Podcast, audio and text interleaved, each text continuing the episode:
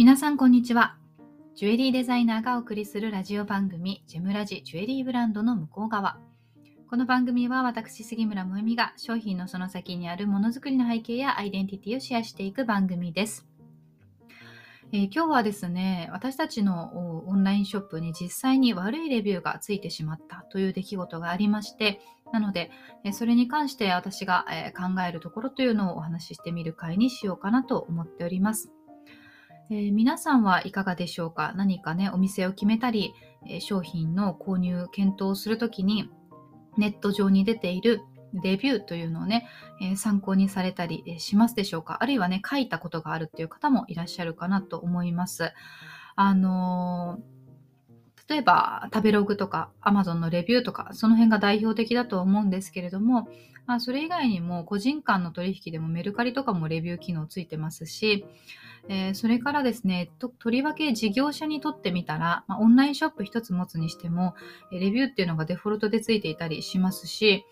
あとはですね、あの、特にこの音声配信聞いてくださっている方は、えー、個人でね、クリエイター活動されている方も多いわけなんですけれども、あの、そういう方たちにとってみると、レビュー一つの重みっていうのが本当に大きいんですよね。あの、例えば大手の企業が消費財を売っていて、えー、販売数自体がもうね、何千何万って売っていて、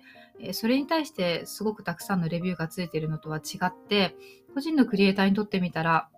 作品を売ってるわけなので、まあ、言うてみたら自分の分身みたいな感覚だったり、自分の子供みたいな感覚だったり、まあ、気持ちを込めて作ってるものに対してとりわけ悪いレビューがつくっていうのは、あの、人格否定されているような感覚になる方もいらっしゃると思うんですよね。相手は全くそんな気はなく、あの、いたずらにというか感情任せで書く場合もあるのかもしれないけれども、えー、それが結構そのね、クリエイターの活動の命取りになる場合もあったりするという話を聞きますし、慣れてない方は、まあ、それでメンタルやられてしまってね、活動が続けられないっていう話も、えー、聞いたことがあります。そういう意味で、あの、レビューっていうのは、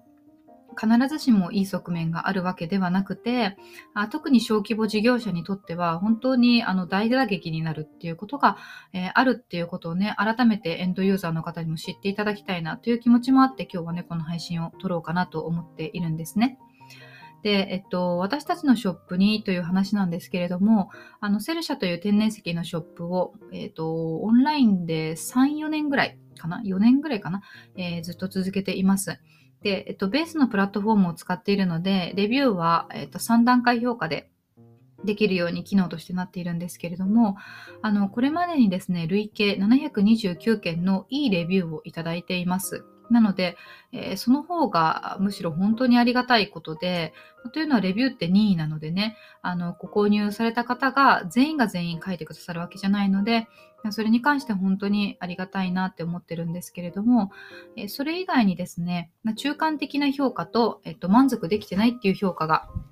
えー、さらにあるんですけど、あの、うちのお店の場合は中間の評価というのは4件ついていてですね、ただ、あの、1件はお客様の操作ミスだったので、まあ、実質3件。で、それらすべてがですね、あの、マークでの評価だけでコメントが書かれていないので、まあ、なんとも言えないなという感じで、で、最近ですね、初めて、この3、4年、えー、全くついてなかった悪いレビューというのがつきました。で、まあ、これが何だったかというと、セルシャは天然石のルースを基本的に販売しているんですが、えーと、ホワイトガーデンクォーツというね、セルシャの中ではもう一番人気の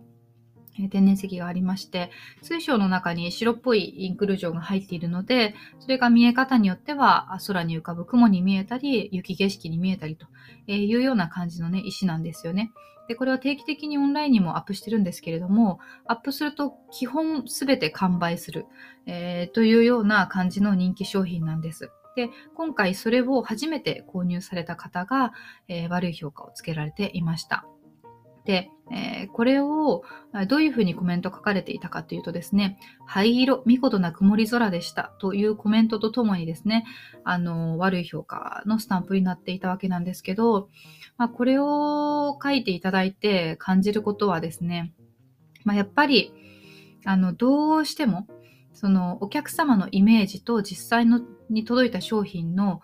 が違っていたと、えー、誤差が出てしまったっていうことは、限りなくゼロにしたいなと思って努力改善をしているけれども、やっぱりゼロにはできないんだなというふうに思うわけですよね。で、一つの理由としてはよく言われるモニターとか使っているデバイスで見え方が変わるっていうこと。で、それはその特にあの今回の石は白なので、えー、その外部の照明とかの影響も結構受けますし、えー、そういった点で、えー、ちゃんと色はジャッジできていなかったっていう可能性ももちろんあります。ただ、おそらく私の推測では、そちらの要素というよりは、そもそもお客様がホワイトガーデンコーツはもう真っ白いものだという先入観を持たれていたんじゃないかなというふうに思っているんですよね。で、もう何百個も見ている立場からすると、天然石に個体差はあるのが当たり前だし、えー、同じ白といってもグレーっぽいものもあれば、ちょっと黄色みのものもあるし、えー、まあ、珍しいですけどピンク寄りのものもあるし、このキラキラするタイプ、キラキラしないタイプ、えー、結晶の入り方とかも全部違うんですよね。でそれが当たり前だと思っているんだけれども、やっぱり一度も実物を見たことがない方。とりわけ今回のお客様はセルシャのオンラインショップを一度も使われたことがない方だったので、まあ、そういうふうな方にとってみれば、あの、それが当たり前ではないっていうことなんですよね。で、これは、その、常日頃、このセルシャのショップを利用してくださっている方だとか、インスタグラムをずっと見てくださっている方、あるいはミネラルショーとかにも足を運んでくださる方からしてみれば当たり前のことなんだけれども、でもそうではない方も世の中にはいらっしゃると、えー、いうことなのかなというふうに思うんですね。で、商品ページに関しても、まあ、特に写真の加工とかも色味の調整とかしてないですし、ましてや動画もついているので、あの、実物そのものっていう感じなんですよ。でも、お客様の中に先入観があった場合っていうのは、それはもうどうしたって私たちにはコントロールができなくて、なおかつ、あの、白い石だと、モノトーンのグラデーションって比較するものがないとわからないじゃないですか。これがちょっとグレーっぽいのか、どうかっていうのは、横に真っ白なものを置いて初めてわかるっていうところもあると思うのでね、そういう意味で、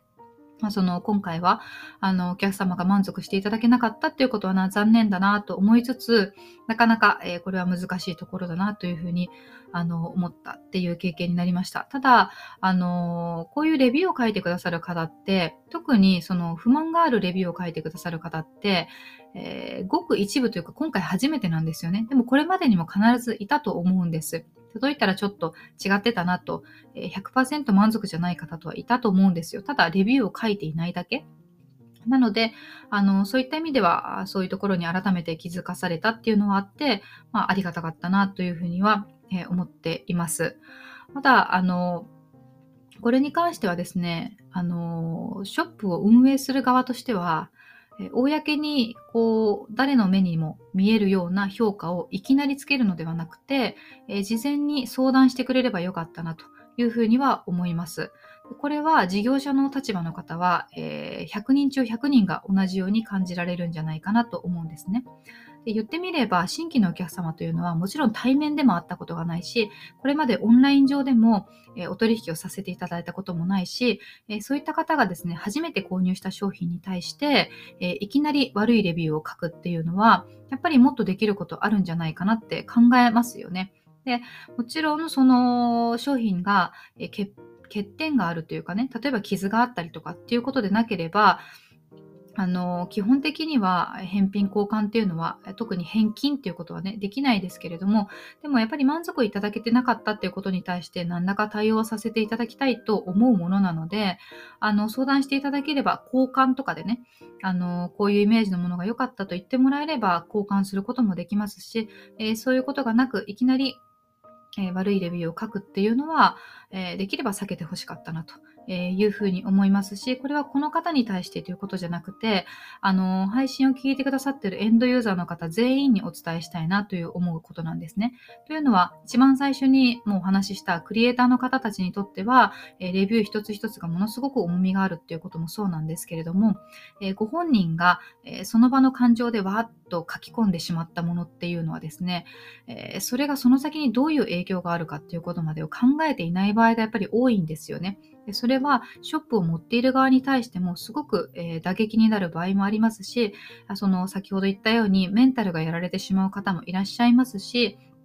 え、それからその先の、え、お店の、え、その評価っていうのに関係してしまう場合もある。で私たちの場合は、それでもいいレビューっていうのを発700倍ぐらいのね、あの数でいただいているから、さほどあの他のお客様からの評価というのは変わらないと思うんですけれども、それは人によっては違うところがあるので、そういったことも考えた上で、必要があるならば、そういう公に見えるレビューをされるっていうことを、えー、された方がいいんじゃないかなということは個人的に、思っています。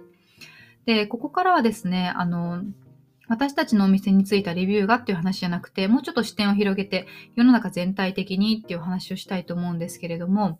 まあ、あの、悪いレビューとか、あるいはまクレームとか、まあ、そういうのって一定数やっぱりいるわけですよね。で、一部の方は本当に病的なので、それは、あの、もうどうしようもないなと思うんですけれども、これは私、ある種、あの、自分自身で、あの、要注意人物レッテルを貼られてにに貼られに行ってるなっていうように見えているっていうとこがあるんですよね。で、匿名だからこそそういうその悪い書き方を簡単にできてしまうっていうのはあるんですけれども、とはいえですね、やっぱりオンラインショップでの購入となれば、どの方がレビューを書かれたのかっていうのは分かってしまうものですし、えー、そういったものが、あのー、今のネット時代、今までよりももっと簡単につなげられるようになってきてるなっていうところがあるかなっていうふうに思うんですよね。で、あの、以前、夫があの、ホテルで働いていたという話をしたんですけれども、あの、5スターのホテルで特にグループ会社として、この世界中に同じ系列のホテルがあるところって、顧客データって全世界でシェアをされているんですね。だからそれがその最たるいい例としてはリッツ・カールトンなので、えー、どこの国で、え接客をしてもらっても、例えば誕生日だとか、えー、猫飼ってるとか、子供は何歳だとか、えー、こんな食べ物が好きでこんな食べ物が嫌いでという、そういう事細かな情報まで全部え顧客データとして、え記録されていっている。だからこそ何度も何度も繰り返しリッツを使うことで、どこの国でもその人にカスタマイズされたサービスを受けられるっていうのが、え、あのホテルのいいところなわけなんですけれども、同じことが悪い例でも起きるっていうことなんですね。もちろんホテル側がそのお客様に対して何かをするわけではないんですけれども、ま例えばバンコクのホテルで、えっ、ー、と、えー、室内の重機を壊してしまった、酔っ払って暴れてしまったとか、えー、そういったようなことっていうのも、やっぱり同じように全部書き込まれますし、何かに対してフロントにクレームを言ってきたとか、え何かトラブルがあったとか、いうことっていうのも記録されていくわけなんですよね。でそれは、つまり、え自分自身が、え、この人要注意人物だよっていうレッテルをえー、貼られに行っている。悪い評価をどんどん蓄積していっている。で、それが見ず知らず世界中のだ、あのー、そのホテルチェーンのね、人たちが知るっていうことになってるっていうことだと思います。これって普通に考えてめちゃくちゃ恥ずかしいことだというふうに思いませんか？で、なんかこれはなんか自らブラックリストに乗りに行ってるみたいな、まあ、そういう感じなのかなっていうふうにあの、思うんですよね。で、まあ、こういうそのホテルの話だけでもなくても、やっぱり例えば私がいるジュエリー業界ということに関しても、あの横のつながりってあるのでね。なので、その、あ、このお客様ってもしかして共通で、向こうのブランドさんでも、あの、困ったお客様扱いになってるんだなっていうこと正直あります。で、もちろんそれぞれのお店やそれぞれのブランドにとっての顧客様なので、個人情報をそれぞれえー、こう、公にするってことはもちろんないんですけれども、とはいえですね、やっぱりこの SNS 時代に、えー、Twitter や Instagram でも皆さんアカウント名ってね、つけていらっしゃると思うんですが、えー、そういったアカウント名でも共通話題になってしまうっていうことはあり得るわけですよね。で、あの、そうなった時に、あの、まあ、悪いお客様とはまでいかないけれども、ちょっと手のかかるお客様とか、えー、あるいはちょっと要注意人物だよっていうお客様とかっていうのが、横のつながりで噂になることは、やっぱりゼロではないなというふうに思っているんですね。えー、そういう意味でですね、こういうふうに、あのどなたかがわかるっていう、えー、特定されるっていう場合にさらにレビューを悪い評価をつけるっていうことはですね、それはご自身にとっても、えー、そのえ、単独の行動は特に何も問題がなかったとしてもですね、え、蓄積されて回り回っていろいろなショップさんで同じようなことをしてしまうとかっていう方たちはですね、え、やっぱりあの、ご自身の評価が、え、そのまま、えー、下がっていくと、低く評価されるっていうことに、えー、つながるなというふうに思います。えですので、悪いレビューを書く方とか、クレームをされる方っていうのはですね、まあ、あの、そういうことをしてしまう時点で、ちょっと感覚が普通ではない方もいますけれども、やっぱり、あの昔とはね、ちょっと違っているところが結構ありますので、あの、気をつけられた方がいいのではないかなというふうに感じたというところがありました。で、えっと、ここからはちょっとでお知らせなんですけれども、あの、セル社のオンラインショップはですね、今週の11月12日土曜日から1年に1回しかやらないオンラインセールというのを開催します。で、今その準備を、あの、必死でやっているところなんですけれども、あの、これはロンロンセールと通称呼ばれていてですね、息子が11月14日に生まれたので、いい石の日に生まれているんですよね。なので、まあ、その前後に日程を合わせて日頃から利用してくださっている皆様に、まあ、感謝の気持ちを込めて年に一度だけ、えー、セールをやっています。で、それ以外の時はセールとかって特にやっていないので、あの、この期間に買っていただく方が非常に多いんですけれども、今年も12、13、14、15と4日間に分けて開催をしています。で、あの、サーバーダウンとかになってしまう恐れがあるので、毎年ですね、あの、日にちを分けて、えー、そのセールスタートする商品っていうのをね、振り分けているんですね。なので、そういった詳細とかは概要欄に貼っておくので、ぜひ興味のある方は見ていただいて、あの、オンラインショップ覗いていただいて、ちょっと値段で躊躇してたなとかっていうものも、えー、この機会には、あのお買い得になりますので、で、セール期間終わるとまた値段がね、元に戻るっていう仕組みになっているので、ぜひこの機会にチェックしていただければなというふうに思います。えー、それでは今日はこの辺にしたいと思います。また次回お会いしましょう。